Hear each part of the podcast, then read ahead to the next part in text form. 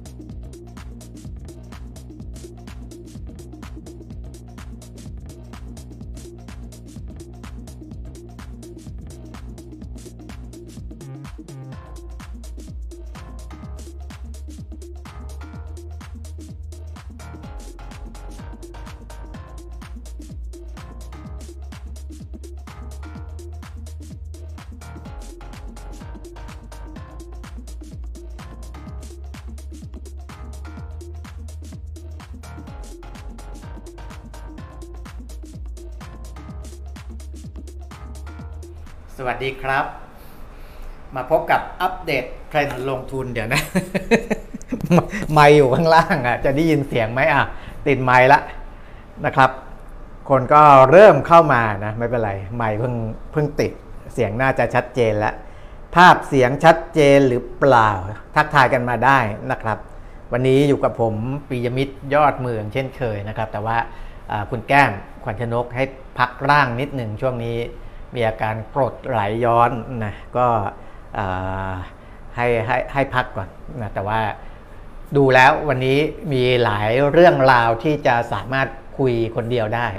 นะทั้งเรื่องของสหรัฐเรื่องของจีนเรื่องของเกาหลีใต้ แล้วก็ประเด็นในประเทศไทยบ้างนะครับที่เกิดขึ้นนะก็เดี๋ยวค่อยๆ ไล่เรียงกันไปนะครับ แต่ว่าเราจะเห็นว่าตอนนี้บรรยากาศจะ เข้าสู่ช่วงที่จะเฉลิมฉลองกันแล้วนะเป็นเป็นช่วงพักผ่อนส่วนใหญ่ก็ทำงานกันแบบไม่เคร่งเครียดเท่าไหร่แล้วนะครับในช่วงเดือนสุดท้ายของปี 2566 ถึงแม้ว่าถ้าในส่วนของนักลงทุนนี่อาจจะปีนี้ไม่ใช่ปีที่ดีของนักลงทุนในประเทศไทยนะ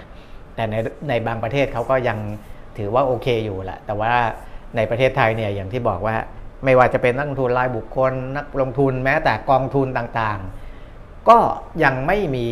กองทุนไหนที่เป็นกองทุนหุ้นในประเทศที่สามารถทำกำไรได้นะครับดังนั้นก็อาจจะไม่ได้ดีเศรษฐกิจก็ไม่ไม่ได้แย่ถึงกับไม่มีการจับจ่ายใช้สอยกันหรืออะไร หรือว่ามันซึมเซาไปทั้งหมดนะครับ เพราะว่าไปดูตามห้างสรรพสินค้าตามร้านอาหารอะไรต่างๆ ก็ยัง คนก็ยังจับจ่ายใช้สอยกัน แต่ว่ามันก็ไม่ได้คึกคักมากนะครับในบางธุรกิจก็อาจจะต้องมีการปรับเปลี่ยนปรับตัวอะไรกันก็ว่ากันไปนะครับอันนี้เป็นภาพของปี 2566นะส่วนปีหน้าจะดีขึ้นหรือไม่อย่างไรมากน้อยแค่ไหน เดี๋ยวก็ค่อยๆติดตามกันไปนะครับ วันนี้อย่างที่บอกนะครับก็เข้ามาทักทายกันได้นะครับ มาทักทายกันได้ แล้วก็เดี๋ยวมีข้อมูลอย่างที่บอกนะเดี๋ยวจะไล่เรียงกันไปแล้วกันนะครับ มีข้อมูลที่เป็นการรายงานเป็นประจำก่อนละกันนะครับ ในเรื่องของตลาดหุ้นต่างประเทศเรื่องของอาราคาทองคำน้ำมันอะไรต่างๆ แล้วเดี๋ยวค่อยมาคุยประเด็นที่คิดว่าจะต้องอัปเดตกันนะครับ แล้วก็ คนที่ติดตามอัปเดตเทรนด์ลงทุนควรจะรู้นะควรจะรู้นะว่าโลกเขาไปถึงไหนอะไรยังไง เราจะได้เตรียมปรับตัวรับมือได้ทันนะครับ ไปดูตลาดหุ้นโลกก่อน ของบ้านเราเมื่อวานนี้เป็นวันหยุดนะครับ แต่ว่าตลาดอื่นๆเนี่ยก็ยังเปิดทำการซื้อขายกันตามปกตินะครับ วันนี้ตลาดที่หยุดนี่ก็น่าจะเป็นทางทางทางฟินแลนด์นะเฮลซิงกิ เขาเป็นวันวันชาติฟินแลนด์นะครับก็จะหยุดตลาดอื่นก็เปิดทำการซื้อขายตามปกติ ตลาดหุ้นนิวยอร์กก่อนนะครับดัชนีอุตสาหกรรมดาวโจนส์เมื่อคืนนี้ปรับลดลง 79.88 จุด หรือว่า 0.22%นะครับมาอยู่ที่ 36,124.56นะก็ยังสูงกว่า 36,000 นะครับ โดย 1 เดือนนี่ดาวโจนส์เพิ่มขึ้น 6% 1 ปีเพิ่มขึ้น 6.4%นะครับก็ถือว่าตลาดหุ้นอของสหรัฐอเมริกา หรือว่าตลาดหุ้นในที่ที่นิวยอร์กเนี่ยยังคงให้ผลตอบแทนที่เป็นบวกนะครับเป็นบวกสำหรับปีนี้นะครับหรือว่าย้อนหลัง 1 ปีก็ตามนะครับแต่ว่าตัวที่ให้ผลตอบแทนสูงจริงๆเนี่ยก็คือหุ้นที่อยู่ในกลุ่ม NASDAQ นะครับเพราะว่า ดัชนี NASDAQ Composite เพิ่มขึ้นใน 1 ปีนี้เพิ่มขึ้นถึง 26.6%นะครับ1เดือนเพิ่มขึ้น 5.58%เมื่อวานนี้ขณะที่ดาวโจนส์ติดลบ S&P 500 ติดลบ แต่ดัชนี NASDAQ ก็ยังบวกได้นะครับ บวกไป 44.42 จุด หรือว่า 0.31%นะครับของ NASDAQ นี้ก็ทำให้ กองทุนที่ลงทุนในตลาดหุ้นต่างประเทศนะครับแล้วก็โดยเฉพาะที่ยังมีหุ้นใน NASDAQ อยู่เป็นสัดส่วนที่ค่อนข้างสูงในพอร์ตเนี่ยก็ยังให้ผลตอบแทนที่ดีอยู่นะครับผมก็มีกองทุน IMF ที่ลงทุนในต่างประเทศ แล้วก็ลงทุนใน NASDAQ ก็ไปดูแล้วผลการดำเนินงานกองนั้นก็ค่อนข้างโดดเด่นเมื่อเทียบกับกองทุนที่ลงทุนในประเทศนะครับ ก็สอดคล้องกับตลาดหุ้นสหรัฐที่ยัง สามารถที่ยืนระยะได้ค่อนข้างดี แล้วก็ปรับตัวเพิ่มขึ้นได้ดีด้วยนะครับ ในฝั่งของยุโรปซึ่งปิดไปก่อนสหรัฐเนี่ยฟุตซี่ร้อยปรับตัวลดลงไป 23.0.3%ดัชเยอรมนีเพิ่มขึ้น 128 จุด หรือว่า 0.8% CAC 40 เพิ่มขึ้น 54 จุด หรือว่า 0.7%นะครับ ฝั่งเอเชียนิกเกอี เช้านี้โอ้เพิ่มขึ้นค่อนข้างแรงเหมือนกันนะครับ563.44 หรือว่า 1.72%นะครับ ตลาดหุ้นโตเกียวเนี่ยดัชนียังดัชนีนิกเกอีเนี่ย1ปีบวกอยู่ประมาณ 20%นะครับ ก็เขาถือว่าหุ้นญี่ปุ่น ปีนี้ก็ค่อนข้างดีเลย ค่อนข้างดีเลยนะครับ แม้ว่า 1 เดือนในระยะสั้นๆนี้อาจจะบวกลงมาเหลือแค่ 1.9%แต่จริงๆ ก่อนหน้านี้ตลาดหุ้นโตเกียวเขาขึ้นไปค่อนข้างแรงนะครับแล้วก็โดนขายทำกำไรออกมาเหมือนกันนะครับแต่ชนิดนิกเกออยู่ที่ 33,339.26 ตอนนี้ตอนนี้นะครับหังเสงบวกไปได้ 105 จุด หรือว่า 0.64% CSI 300 ของจีนนี่บวก 13 จุด หรือว่า 0.4%นะครับก็อันนี้เป็นในฝั่งของเอเชียตลาดหุ้น มาดูที่ตลาดหุ้นไทยนะครับ ตลาดหุ้นไทยเดี๋ยวไปดูนิดหนึ่งคนที่เข้ามาแล้วนะครับ สวัสดีพี่ก้อยฉายเดียวเลย ภาพชัดเสียงดีนะครับ คุณทิพวรรณคุณจักรานะครับ สวัสดีนะครับ ก็ทักทายกันเข้ามาด้วยได้นะครับ เดี๋ยวไปดูตลาดหุ้นไทย ตลาดหุ้นไทยวันนี้ 6 ธันวาคม 2566 ตอนเช้าเปิดตลาดมาเนี่ยติดลบไปต่ำสุดนี่ติดลบ 3.92 จุดนะครับไปอยู่ที่ 1,379.62 ตอนนี้ 1,386.72 เพิ่มขึ้น 3.18 จุด หรือว่า 0.23%ดัชนีเซ็ต50ตอนนี้ 855.00 ติดลบไป 0.70 จุดนะครับ มูลค่าการซื้อขายอของตลาดหลักทรัพย์นี่ 7,497.45 ล้านบาทตอนนี้นะครับ โดยที่หุ้นที่ปรับตัวลดลงหรือว่าหลักทรัพย์ที่ปรับตัวลดลงเนี่ย มีน้อยกว่าหลักทรัพย์ที่ปรับตัวเพิ่มขึ้นนะหลักทรัพย์ที่ปรับตัวเพิ่มขึ้น 256 หลักทรัพย์ ลดลง 139 แล้วก็ไม่เปลี่ยนแปลง 186 หลักทรัพย์นะครับสำหรับตลาดหลักทรัพย์ ดูหุ้นที่ซื้อขายมาก 10 อันดับแรกนะครับ ก็เป็นหุ้น Market Cap สูงๆนะครับอย่างปตทสพนี่เป็นอันดับหนึ่งนะครับมูลค่าการซื้อขาย 696 ล้านบาท ก็ราคาลดลงไป 3 บาท หรือว่า 2%นะครับ ตอนนี้อยู่ที่ 142.5 BDMs ก็ลดลง 50 สตางค์มาอยู่ที่ 25.75 สตางค์นะครับ AOT AOT วันนี้ซื้อขายมากเป็นอันดับ 3 ราคาเนี่ยเมื่อวันก่อนปิดที่ 60 บาทท่วนๆนะครับ ตอนนี้ก็ยังซื้อซื้อขายกันที่ 60 บาทนะครับ แต่ว่าตอนต่ำสุดลงไป 59.5 สูงสุดขึ้นไป 60.25 ก็คือยังมีทั้งแรงซื้อและแรงขายนะครับในขณะที่ถ้าไปดูบทวิเคราะห์ของหลาย ๆ สำนักเนี่ยจะยังแนะนำว่า AOT ก็ยังลงทุนได้นะครับ เพราะว่าถึงแม้ว่ายอดอนักท่องเที่ยวอะไรจะจะไม่ได้ดีเหมือนที่เราคาดหวัง แต่ด้วยในช่วงปลายปีนี้นะครับตัวเลขนักท่องเที่ยวของเดือนพฤศจิกายนก็ออกมาแล้วนะครับ ก็ค่อนข้างดี ค่อนข้างดี แล้วก็ยังหวังว่าธันวาจะดีต่อเนื่องนะครับ แล้วก็ช่วงยิ่งใกล้ๆปลายปี ใกล้ๆ ปีใหม่นี้ก็น่าจะยังยังดีอยู่ เพราะฉะนั้นเนี่ยตัวเลขประมาณการนักท่องเที่ยวปีนี้ น่าจะเข้าเป้าได้ น่าจะเข้าเป้าได้ก็คือ 28 นะไม่ถึงไม่ถึง 30 ล้านคนนะครับ แต่ตัวเลข 28 ล้านคนนี่น่าจะเห็นได้ เดี๋ยวผมมาพูดถึงตัวนั้นอีกทีแล้วกันในเรื่องของท่องเที่ยวนะครับ เพราะฉะนั้นเนี่ย หุ้น AOT เอง พอลงมาแล้วก็ก็ยังมีแรงรับได้อยู่ อันดับ 4 เป็นปตท ราคาตอนนี้ 35 บาท 50 สตางค์ลดลง 25 สตางค์นะครับอันดับ 5 เป็นเดลต้าตัวนี้ช่วยประคองตลาดอยู่นะครับช่วยประคองตลาดอยู่เดลต้านี่บวกไปได้ถึง 2 บาท 50 สตางค์เลยนะครับราคามาอยู่ที่ 79 บาท เพิ่มขึ้น 3%เลยนะครับตัวนี้มีผลกับดัชนีเยอะนะครับ เพราะว่า Market Cap ของเดลต้าตอนนี้กลายเป็นอันดับหนึ่งของตลาดหุ้นไทยไปแล้วนะครับ CPO 53 บาท 25 สตางค์เท่าเดิม BH 218 บาทลดลง 2 บาท SCB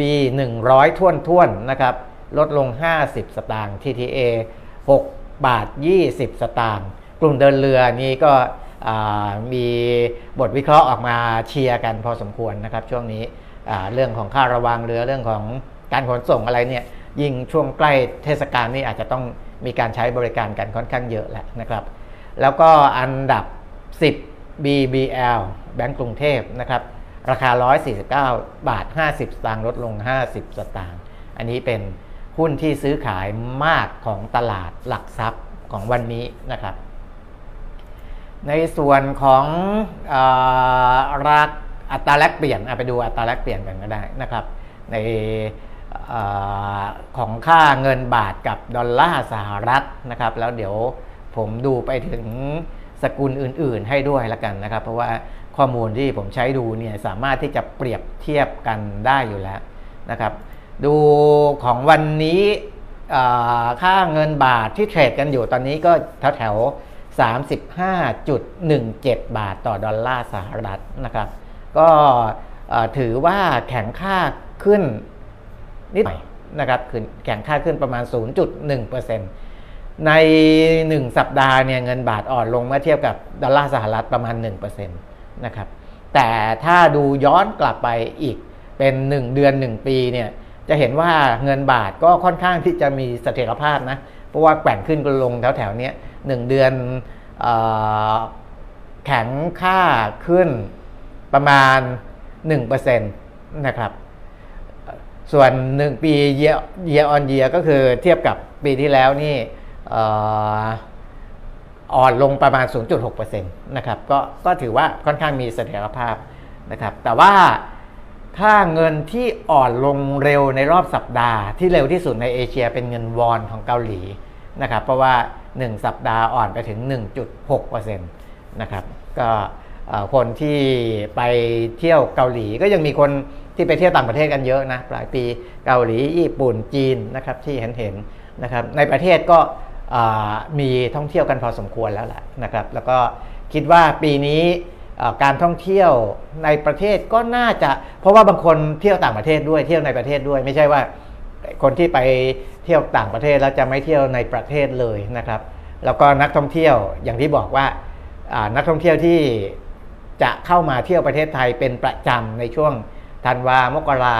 ก็ยังมีเข้ามาอยู่นะครับ เดี๋ยวผมไปพูดพูดตัวเลขตรงนั้นอีกทีหนึ่งนะครับ แต่ว่าดูค่าเงินแล้วช่วงนี้ถ้าไปเที่ยวเกาหลีก็เราก็ยังได้ประโยชน์อยู่เพราะวอนเขาอ่อนค่าเร็วกว่าค่าเงินบาทนะครับ ไปดูราคาทองคำนะครับราคาทองคำเนี่ยผมดูย้อนไปเมื่อ วันที่ 4 ธันวาคมกับวันที่ 5 ธันวาคมเนี่ยนะครับในในช่วงตอนก่อนที่จะเข้ารายการนี่ไม่ได้เช็คราคาย้อนหลังนะแล้วไม่ได้ไม่ได้ดูข่าวเรื่องราคาทองด้วยนะครับ แต่ว่าพอมาเช็คแล้วนี่โอ้โหงงเหมือนกัน งงเหมือนกันนะครับ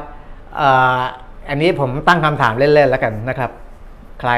อาจจะรู้แล้วนะ วันที่ 4 ธันวาคมเนี่ย ราคาทองคำในประเทศเราเนี่ยในบ้านเราเนี่ยปรับราคากี่ครั้งนะครับปรับราคากี่ครั้ง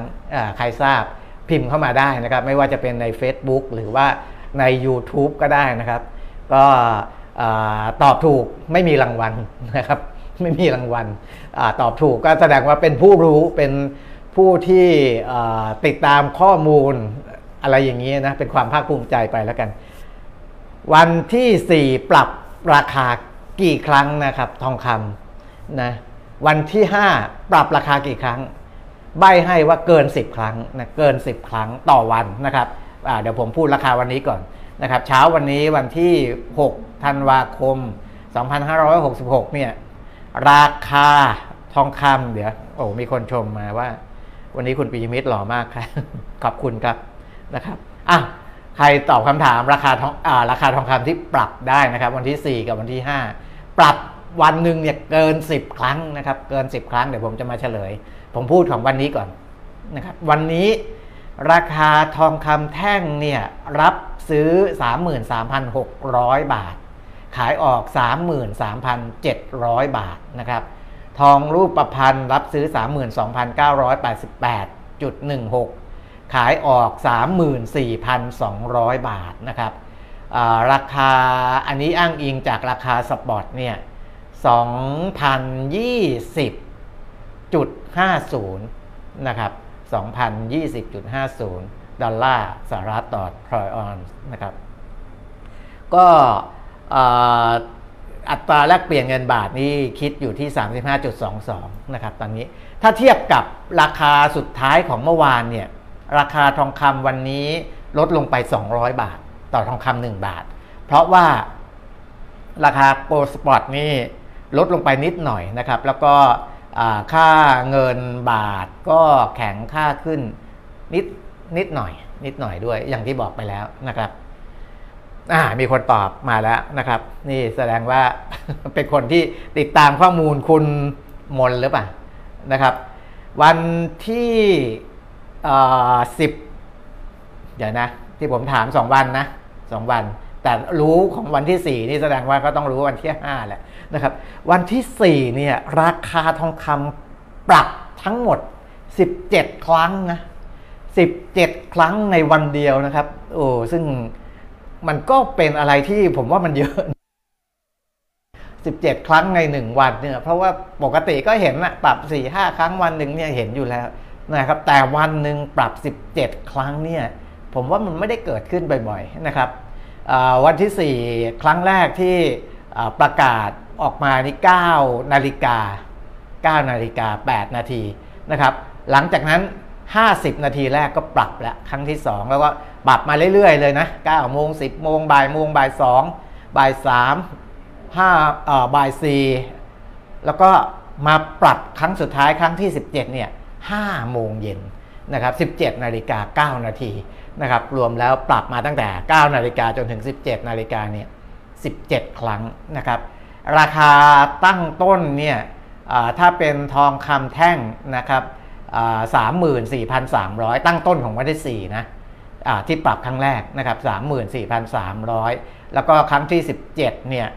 มาอยู่ที่ 34,200 นะครับ จริงๆอะ จุดเริ่มต้นกับจุดสิ้นสุดของวันเนี่ยไม่ได้ปรับอะไรเยอะแยะ แต่ว่าระหว่างวันเนี่ยมีปรับทีละ 50 บาทนะครับขึ้นทีละ 50 ลงทีละ 50 อะไรขึ้นไปขึ้นขึ้นลงลงเยอะนะครับถือว่าเป็นสถิติที่ต้องบันทึกไว้อีกวันหนึ่งเหมือนกันนะเพราะว่าราคาจริง ๆ ราคาทองคำในตลาดโลกเนี่ยก็อาจจะไม่ได้เปลี่ยนแปลงมากเท่าไหร่นะครับ แต่ว่าเป็นนโยบายของทางวงการค้าทองคำ ที่เขาพยายามที่จะต้องปรับให้มันถี่ขึ้น เพราะว่าเพื่อเพื่อลดความเสี่ยงของในในฝั่งของเขาเองนะครับ อย่างเช่น ตอนที่ปรับเนี่ยราคาทองคำ gold spot 2,084 เหรียญพอปรับขึ้นมาเป็น 2,087 เหรียญราคาในประเทศก็ปรับเพิ่มขึ้นตามอะไรอย่างนี้เป็นต้นนะครับอะวันที่ 4 ปรับ 17 ครั้ง วันที่ 5 นี่เบาหน่อยนะครับ เมื่อวานนี้ปรับทั้งหมด 11 ครั้ง นะครับ11 ครั้ง แล้วก็ราคาล่าสุดนี่ทองคำแท่งขายออกที่ 33,700 ซื้อเข้ารับซื้อเนี่ย33,600 บาทต่อทองคำหนึ่งบาทนะครับ ก็ให้เป็นเกร็ดความรู้ไว้แล้วกันนะครับ เกร็ดความรู้ไว้เมื่อวานทองปรับ 11 ครั้งเนี่ยนะครับ ถือว่าพันผวนสูงเช่นกันนี่ครับคนตามรายการเรานี่เป็นผู้ที่ติดตามข้อมูลข่าวสารนี่แหละนะครับ เป็นผู้ที่ ถามถ้าถามเรื่องพวกนี้นี่ตอบกันได้อยู่แล้วนะคุณบอยบอกวันที่ 4 ปรับ 17 วันที่ 5 ปรับ 10 11 นะครับ 11 เพราะว่าเขามีเมื่อวานนี้มีปรับครั้งสุดท้ายเนี่ย5โมง 9 นาทีเหมือนกันนะครับ5โมง 9 นาที ครั้งสุดท้ายเนี่ยลดลงอีก 50 บาทต่อทองคำหนึ่งบาทนะครับรวมๆแล้วเมื่อวาน 11 ครั้ง วันก่อน 17 ครั้ง คุณอีสานวาสบินะครับ นี่เป็นแฟน ที่อยู่ญี่ปุ่นนะครับ บอกว่าจัดรายการคนเดียวแต่ข้อมูลยังแน่นเหมือนเดิมขอบคุณครับ ก็ขอบคุณที่ติดตามด้วยเช่นกันนะครับอะราคาทองคำจบนะครับ ตอบคำถามได้ได้ความภูมิใจไปเรียบร้อย เดี๋ยววันหลังจะหารางวงวันมาแจกนะครับ ค่อยอ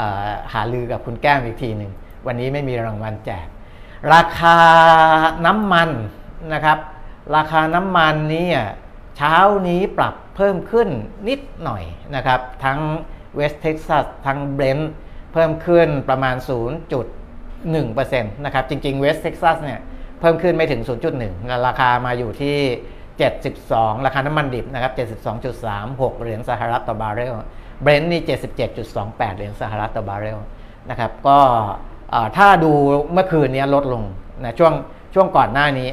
มีอ่อนๆลงมา บ้างนิดหน่อย แต่ว่าเช้าวันนี้เพิ่มขึ้นก็นิดเดียวนะครับในเรื่องของราคาน้ำมันยังไม่ได้มีปัจจัยอะไรที่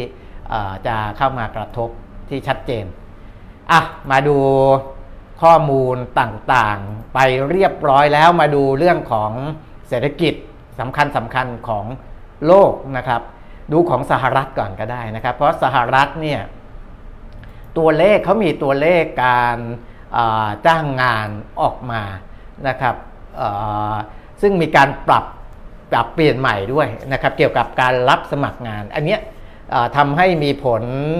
กับมุมมองในเรื่องของอัตราดอกเบี้ยของสหรัฐด้วยนะครับ ผมให้ดูตัวเลขก่อนละกัน การเปิดรับสมัครงานใหม่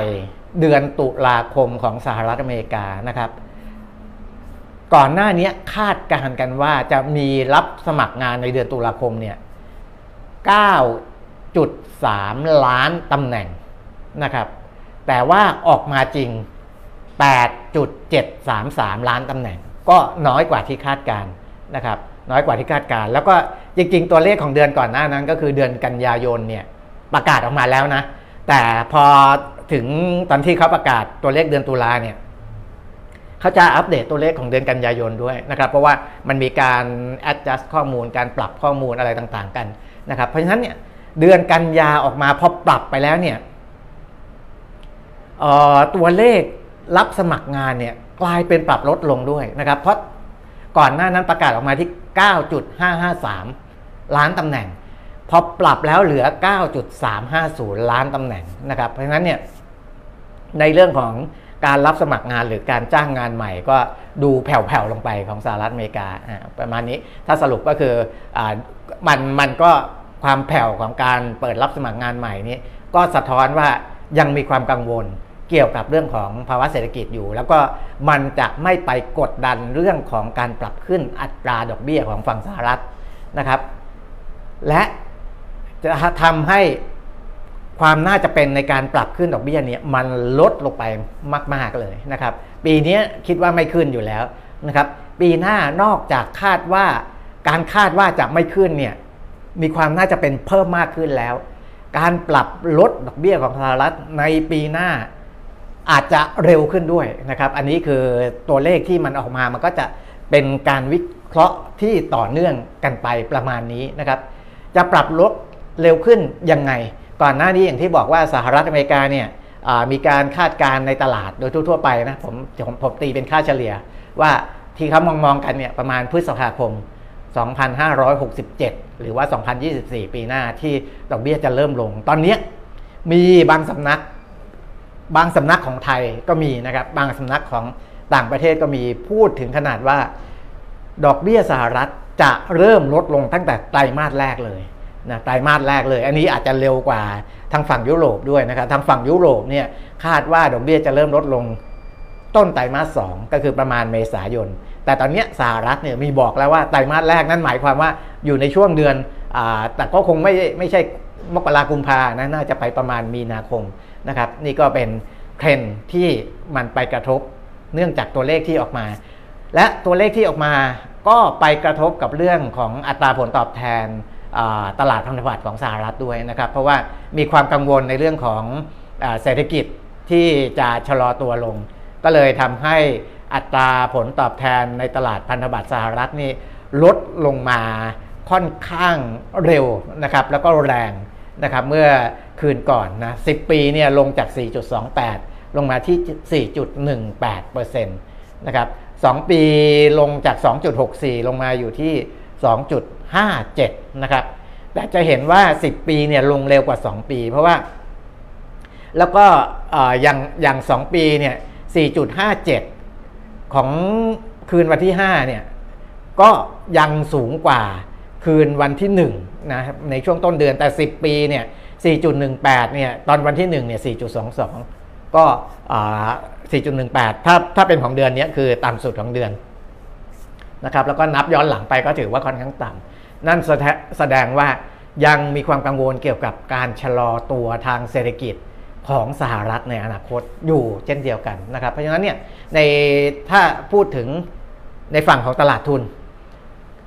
ตัวเลขที่ออกมาแบบนี้ถึงแม้ว่ามันจะได้ได้ปัจจัยบวกจากเรื่องของอัตราดอกเบี้ยที่จะไม่เพิ่มขึ้นก็ตามนะครับ แต่มันก็จะถ่วงด้วยปัจจัยลบจากเรื่องของความกังวลเกี่ยวกับการชะลอตัวทางเศรษฐกิจ ซึ่งมันจะทำให้การจับจ่ายใช้สอย ในในภาคปกติหรือการลงทุนอะไรต่างๆเนี่ยเขาจะต้องมีมีมีการชะลอลงนะครับ รวมทั้งอาจจะมีการเลิกจ้างปลดคนงานในบางธุรกิจนะครับ อย่างเมื่อเช้านี้ก็มีข่าวมา Spotify นี้ปลดคนงานถึง 1,500 คนอย่างนี้เป็นต้นนะครับ ก็จะมีการถ่วงกันไปถ่วงกันมา อันนี้คือเหตุผลที่เราต้องติดตามข้อมูลข่าวสารแบบในแต่ละวันไปเรื่อยๆนะครับแล้วเราจะเห็นพัฒนาการไปเรื่อย ๆ ว่า น้ำหนักมันมาทางด้านบวก หรือด้านลบมากกว่ากัน แล้วก็ค่อยใช้ในการตัดสินใจกันแล้วกันนะครับ ผมเชื่อมโยงในฝั่งสหรัฐไปเรียบร้อยแล้วนะครับ มาดูในฝั่งของจีน จีนนี่ก็ยังค่อนข้างที่จะจับตาดูกันอย่างใกล้ชิดนิดหนึ่งเพราะว่าตัวเลขที่ออกมาระยะหลังๆเนี่ยก็เริ่มที่จะไม่ค่อยเป็นบวกอีกแล้วนะครับไม่ไม่ไม่ใช่ตัวเลขอย่างเดียวนะครับ มุมมองของ บริษัทจัดอันดับความน่าเชื่อถืออย่างเช่น Moody นะครับก็ปรับแนวโน้มเครดิต รัฐบาลจีนเป็นเชิงลบนะครับจาก stable หรือว่ามีเสถียรภาพเนี่ยกลายเป็นนกาทีฟนะครับเนื่องจากว่าภาคอสังหาริมทรัพย์ก็ยังไม่ได้ฟื้นอย่างที่ควรจะเป็นนะครับหรือว่าแนวโน้มการเติบโตที่ชะลอลงในระยะยาวนะครับ มูดี้บอกในถแถลงการบอกว่า การปรับลดอันดับความน่าเชื่อถืออการปรับปรับลดแนวโน้มแล้วกันนะปรับลดแนวโน้มอันดับความน่าเชื่อถือเนี่ยสะท้อนว่ารัฐบาลจีนจะต้องให้การสนับสนุนด้านการเงินกับรัฐบาลท้องถิ่น และบริษัทของรัฐที่มีปัญหาด้านหนี้สิน ซึ่งจะทำให้เกิดความเสี่ยงต่อความแข็งแกร่งด้านการคลังนะครับ ก่อนหน้านี้รัฐบาลจีนก็ก็ต้องใช้เงินของรัฐเข้าไป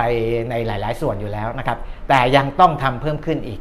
และมีความเสี่ยงต่อความแข็งแกร่งด้านการคลัง เศรษฐกิจมีความเสี่ยงด้านการคลัง มีความเสี่ยงต่อเศรษฐกิจ และมีความเสี่ยงต่ออสถาบันการเงิน หรือว่าสสถาบันที่ดูแลความมั่นคงทางด้านการเงินของจีน นะครับอันนี้คือแนวโน้มที่ Moody's เขาบอกว่าเขาต้องปรับแนวโน้มลง แล้วก็ยังบอกด้วยว่าการเปลี่ยนแปลงแนวโน้มความน่าเชื่อถือยังสะท้อนความเสี่ยงที่เพิ่มขึ้นเกี่ยวกับการขยายตัวทางเศรษฐกิจ ในระยะกลางที่ชะลอตัวลงนะครับ แล้วก็ตลาดอสังหาริมทรัพย์มีขนาดเล็กลงอย่างต่อเนื่องนะครับ อันนี้ก็เป็นคำถแถลงของ Moody's นะครับซึ่ง การปรับอันดับปรับปรับแนวโน้มความน่าเชื่อถือเนี่ยก็เป็นครั้งแรกนับตั้งแต่ปรับลดอันดับความน่าเชื่อถือของจีนลงสู่อันดับ A1 ในปี 2560 นะครับพอปรับลดอันดับความน่าเชื่อถือแล้วอันนี้ปรับแนวโน้มเป็นครั้งแรกตั้งแต่ปี 60 อ่าเดี๋ยวผมให้ดูภาพนี้ เดี๋ยวเจมขึ้นภาพของอธุรกิจอสังหาริมทรัพย์ ของจีนที่เป็นมุมมองของ K-Bank นะครับฝ่ายวิจัยเศรษฐกิจของ K-Bank เขา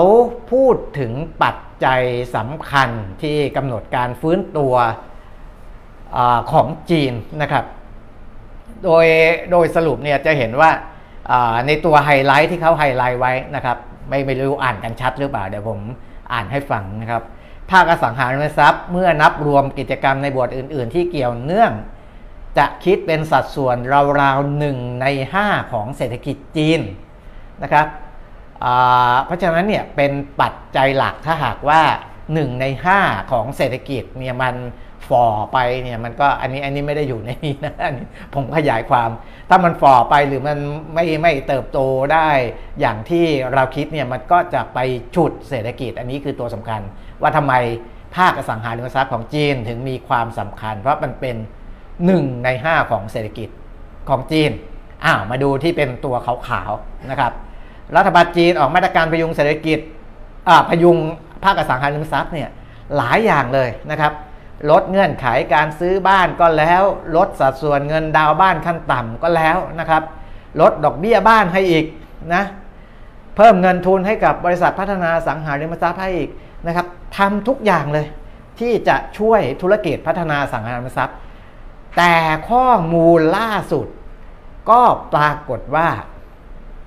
กิจกรรมในภาคอสังหาริมทรัพย์เนี่ยยังคงอ่อนแอลงในเดือนตุลาคม โดยการลงทุนในหมวดอสังหาริมทรัพย์เนี่ยหดตัวเพิ่มขึ้นกว่าที่คาด ยอดขายบ้านลดลงต่อเนื่อง ราคาบ้านปรับตัวลดลงมากที่สุดในรอบ 8 ปีนะครับ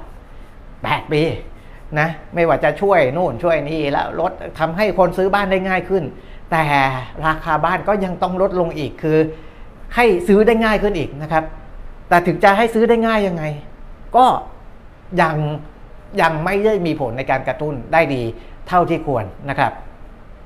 บุลเลตที่3นะครับนักเศรษฐศาสตร์คาดว่า GDP ของจีนจะชะลอตัวลง ต่ำกว่าระดับ 5%ในปี 2024 คือปีหน้านะครับ ปีหน้าเนี่ยจริงๆ ถ้าจีนกระตุ้นภาคอสังหาได้หรือว่าภาคอื่นๆ ได้ภาคการบริโภคในประเทศอะไรก็ตามเนี่ย GDP ควรจะดีกว่าปีนี้ แต่ปรากฏว่าปีนี้เนี่ยคาดว่า GDP จะทำได้ตามเป้าที่5%นะครับเพราะว่า GDP ไตรมาส3ออกมาสูงกว่าที่คาดแต่ปีหน้าจะโตต่ำกว่า 5% นั่นหมายความว่าโตต่ำกว่าปีนี้ และบุลเลตสุดท้ายเห็นไหมครับ เศรษฐกิจที่เศรษฐกิจจีนที่ขยายตัวต่ำนับเป็นความเสี่ยงต่อเศรษฐกิจไทยนะครับ อันนี้เจาะจงมาที่เศรษฐกิจไทยเลยนะ เพราะเศรษฐกิจไทยเนี่ยพึ่งพาจีนมากทั้งด้านการค้าและนักท่องเที่ยว แล้วนอกจากนั้นยังสร้างแรงกดดันต่อเงินบาทอีกด้วยนะครับ ให้เห็นกันประมาณนี้นะครับเอาลงได้นะก็ชัดเจนนะครับว่าในส่วนของจีนเองเนี่ยยังไม่ได้ช่วยหนุนต่อเศรษฐกิจโลกณขณะนี้ที่เราคุยกันนะครับ และยังจะต้องใช้เวลาในการแก้กับปัญหาไปทีละเปราะทีละเปราะโดยเฉพาะในภาคอสังหาริมทรัพย์นะก็ไปดู ของไฉซินซึ่งเขาสำรวจกิจกรรมในภาคบริการของจีน เพิ่มเติมนะครับ เราจะได้ดูภาคของจีนให้จบเลยว่า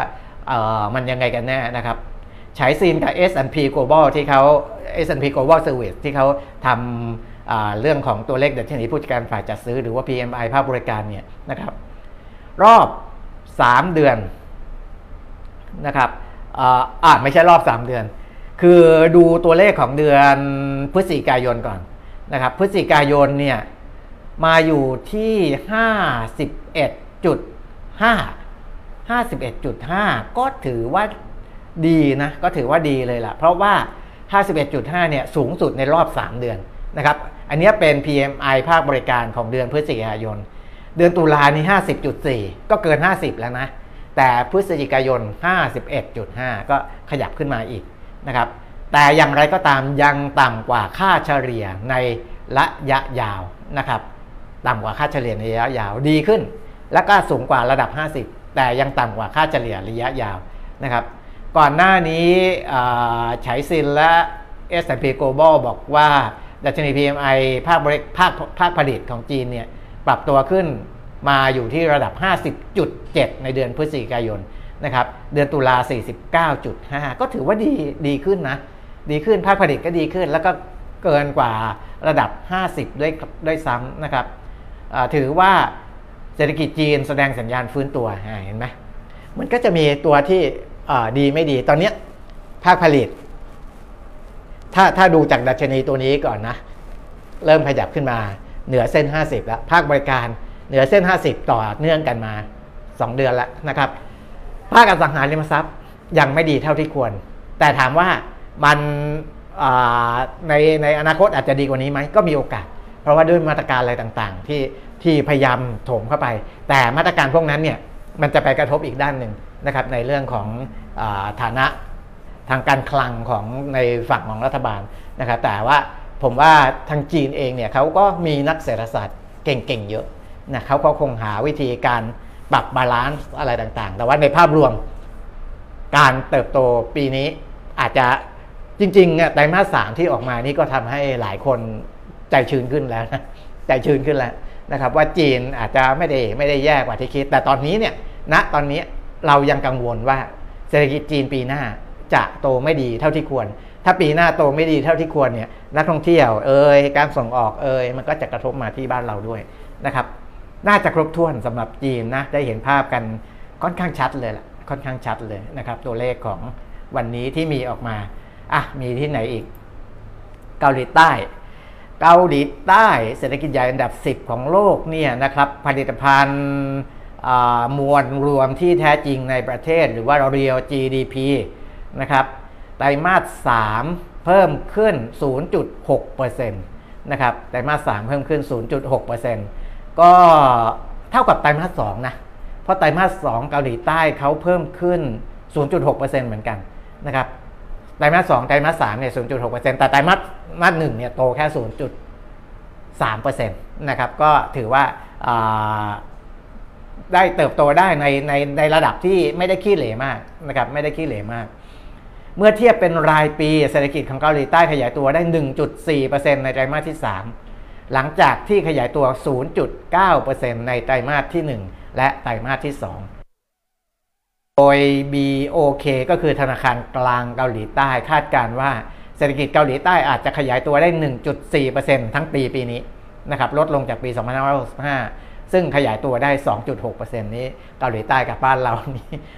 ไม่ได้แตกต่างกันมากนะครับในเรื่องของการโตต่ำๆของเศรษฐกิจนะแต่ว่าของบ้านเราเนี่ยยังน่าจะ ดีกว่าเกาหลีที่ออกมาที่บอกว่าปีนี้จะโตแค่ 1.4%นะครับ แล้วก็บีโอเคยังคาดการณ์อีกว่าการขยายตัวของเศรษฐกิจเกาหลีใต้ในต้นปีหน้าก็อาจจะเริ่มดีขึ้นบ้างมีสัญญาณฟื้นตัว เนื่องจากว่าการจับจ่ายใช้สอยของภาคเอกชน มีสัญญาณฟื้นตัวเล็กน้อย การส่งออกก็มีสัญญาณฟื้นตัวดีขึ้นนะครับ อันนี้ก็ เป็นความหวังคล้ายๆ บ้านเราคล้าย ๆ บ้านเรานะครับ บ้านเราอาอาจจะดีกว่าหน่อย ตรงที่เรามีรัฐบาลที่เพิ่งเข้ามาใหม่ได้ไม่นานไฟแรงมากเลยตอนนี้พยายามที่จะทำนู่นทำนี่เยอะแยะเลยนะครับ ถึงแม้ว่าบางเรื่องอาจจะถูกติติงว่าเดินผิดทางหรือเปล่าอะไรต่ออะไรหรือเปล่าเพราะว่าพอเริ่มที่จะมีเสียงตำหนิติติงก็พยายามจะปรับให้ให้ ได้คือฟังฟังเสียงของแต่ละฝ่ายด้วยนะครับเกาหลีใต้นี่รัฐบาลเขาก็ถูกวิพากษ์วิจารณ์หนักมากนะเพราะว่าคุณแก้มนี่ไปเกาหลีมาติดติดกันสองครั้งแล้ว ผมไปครั้งหนึ่งนะครับ ก็แม้แต่คนเกาหลีเองที่เป็นไกด์ท้องถิ่น หรือว่าไปคุยกับคนเกาหลีที่เป็นที่เป็นที่เป็นคนเกาหลีจริง ๆ ที่ประเทศเขาเนี่ยก็ไม่ค่อยพอใจ ไม่ค่อยพอใจรัฐบาลเขานะครับ ก็ก็ว่าการบริหารจัดการอะไรก็ อาจจะไม่ค่อยดีเท่าที่ควรนะก็เป็นเรื่องของเรื่องเศรษฐกิจก็จะไปผูกกับเรื่องของการบริหารจัดการด้วยนะครับ ถ้าทำไม่ดีนี่จากที่มันซึมๆอยู่แล้วมันก็จะแย่ไปเลยนะครับ แต่ถ้าทำได้ดีก็อย่างน้อยๆก็กระตุกขึ้นมาได้บ้างนะครับนั่นก็เป็นภาพรวมก็เดี๋ยวค่อยว่ากันอีกทีก็แล้วกันนะครับ แต่ว่าให้เห็นประมาณนี้นะสำหรับเศรษฐกิจของประเทศต่างๆ แต่ว่า ในเรื่องของอัตราดอกเบี้ยที่ขึ้นมาในจุดสูงสุด แทบจะทั่วทั้งโลกเนี่ยมันเป็นอย่างนั้นนะครับ เพราะว่าอย่างเช่นในที่ไหนอีกล่ะที่ดอกเบี้ยเขาไม่ขึ้นแล้วอย่าง ECB นะครับอย่างทางฝั่งทางฝั่งยุโรปเองนะครับอิซาเบลชนาเบล ซึ่งเป็นสมาชิก ECB ก็บอกว่าอัตราดอกเบี้ยเนี่ยอาจจะไม่ขึ้นแล้วนะ อาจจะไม่ขึ้นแล้วเพราะว่าเงินเฟ้ออที่ชะลอลงเนี่ยทำให้ผลตอบแทนพันธบัตรรัฐบาล เยอรมันนี่ระยะ 10 ปีลดลงมาอยู่ที่ 2%เป็นครั้งแรกนับตั้งแต่เดือนมกราคมเลยนะครับแล้วก็ตลาดก็คาดว่า ECB จะเป็นธนาคารกลางแรกๆด้วยนะครับที่ลดดอกเบี้ยอย่างที่บอกนะ ตอนนี้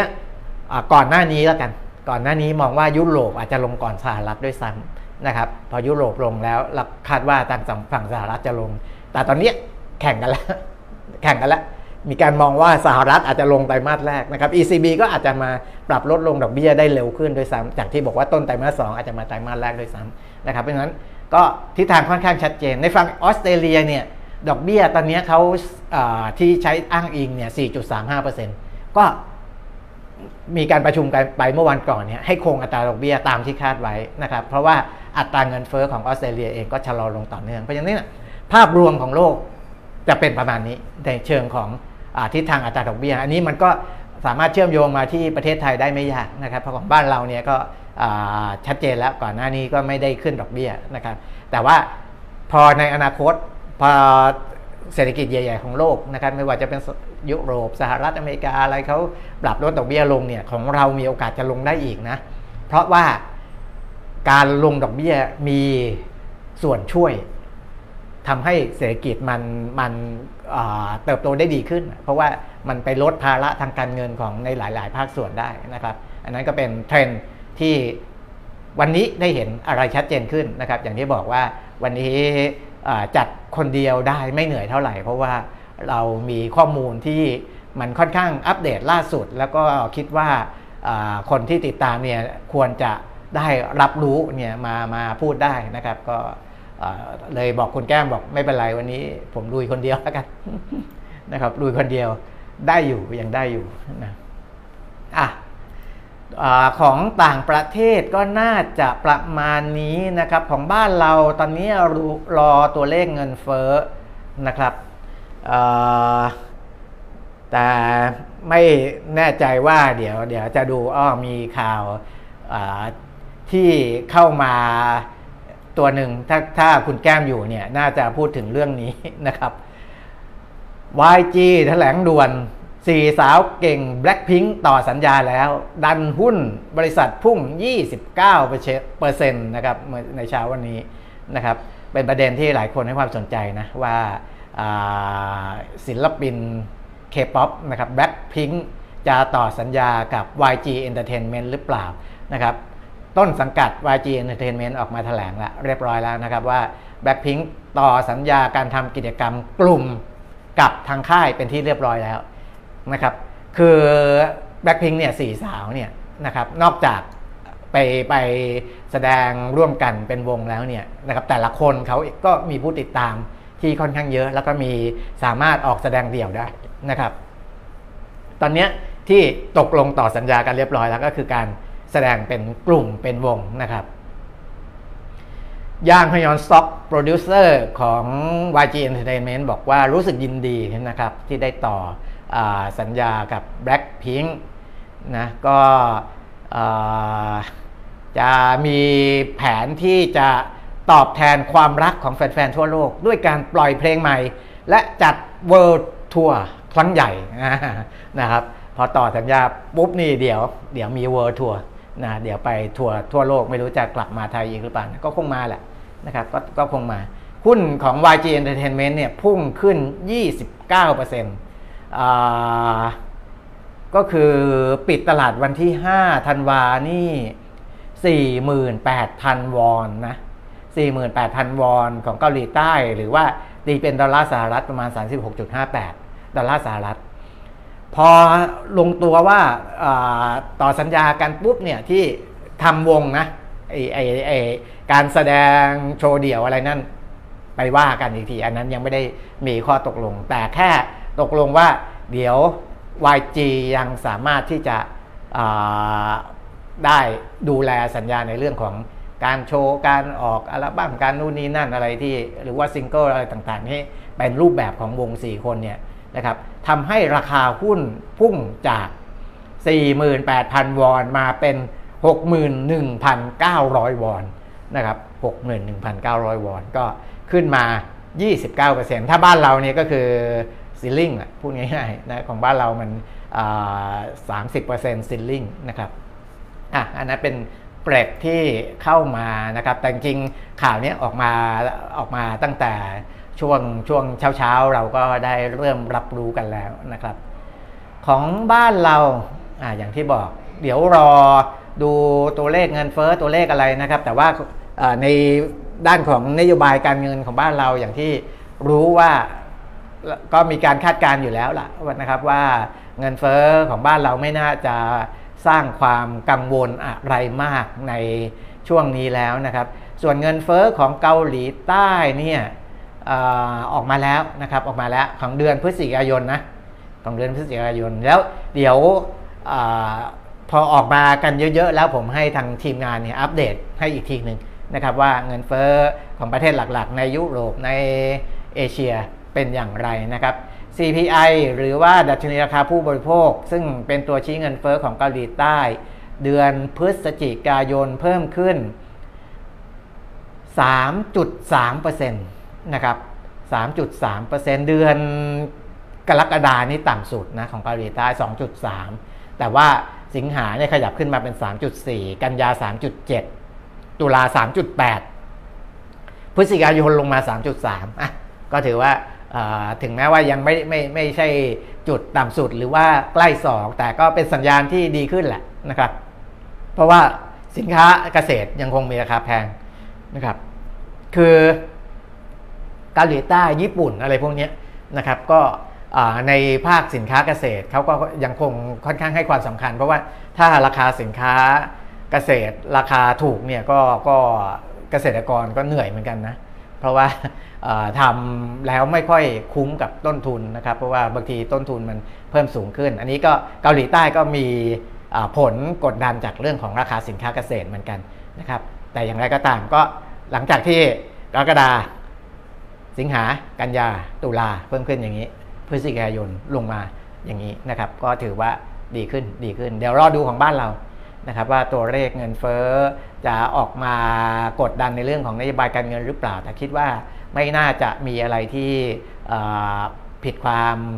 คาดหมายของตลาดไปมากนะครับ ส่วนเรื่องอื่นๆน่าจะยังไม่มีอะไรนะครับ เดี๋ยวเอาค่อยเอามาไว้คุยกันในวันต่อๆไปแล้วกันนะครับ เพราะว่าตอนนี้ก็ 11 นาฬิกากว่าๆแล้วไปอัปเดตตลาดหุ้นกันนิดหนึ่งแล้วกันนะครับ ตลาดหุ้นไทย ดัชนีราคาหุ้น 1,385.30 จุด บวกอยู่ประมาณ 1.7 จุดนะครับ วันนี้แกว่งอยู่ในกรอบ 1397 ถึง 1387นะสำหรับดัชนีราคาหุ้นตลาดหลักทรัพย์ ส่วนเซ็ต50 855.98 ตอนนี้นะครับ สูงสุด 857.26นะก็หุ้นที่ซื้อขายมากเป็น 10 อันดับแรกเนี่ย ตัวที่ยังมีผลบวกต่อตลาดก็เป็นเดลต้าเป็นฮาน่านะเพราะว่าบวกอยู่ 1%กว่าๆสำหรับเดลต้าฮาน่าก็บวก 1%กว่าๆนะครับแต่ว่าหุ้นพลังงาน หุ้นโรงพยาบาลยังไม่ค่อยดีนะครับว่าปรับตัวลดลงอยู่นะครับ นี่ก็คือทั้งหมดของรายการอัปเดตเทรนด์ลงทุนทางเพจเรียวลงทุนประจำวันนี้นะครับ ก็ขอบคุณ ทุกท่านที่เข้ามาทักทายกันนะครับมีคนชมต้นคริสต์มาสด้วยนะครับก็ก็ถือว่าสวยงามสวยงามวันนี้ไอ้ต้นต้นเนี้ยปกติที่เคยใช้เนี่ยจะเล็กต้นเล็กกว่านี้นะครับอันนี้จัดเต็มนะจัดเต็มเป็นต้นที่ค่อนข้างสูงเลยนะครับ แล้วก็นี่นี่ยังไม่ได้เปิดไฟแสงสีเสียแสงสีนะ เออเดี๋ยวเอาไว้มีจังหวะเหมาะๆจะเปิดไฟให้ด้วยนะครับ ปิดสปอตไลท์เปิดไฟกระพริบอะไรอย่างนี้นะครับเฉลิมฉลอง แต่ตอนนี้แค่เกริ่นนำนะครับเป็นเป็นเป็นช่วงยังถือว่าต้นเดือนอยู่นะต้นเดือนอยู่เดี๋ยวไปกลางกลางเดือนเดี๋ยวค่อยเฉลิมฉลองกันมากกว่านี้นะครับ วันนี้ขอบคุณทุกท่านที่ติดตามชมนะครับ แล้วก็มาพบกันใหม่วันพรุ่งนี้ครับ สวัสดีครับ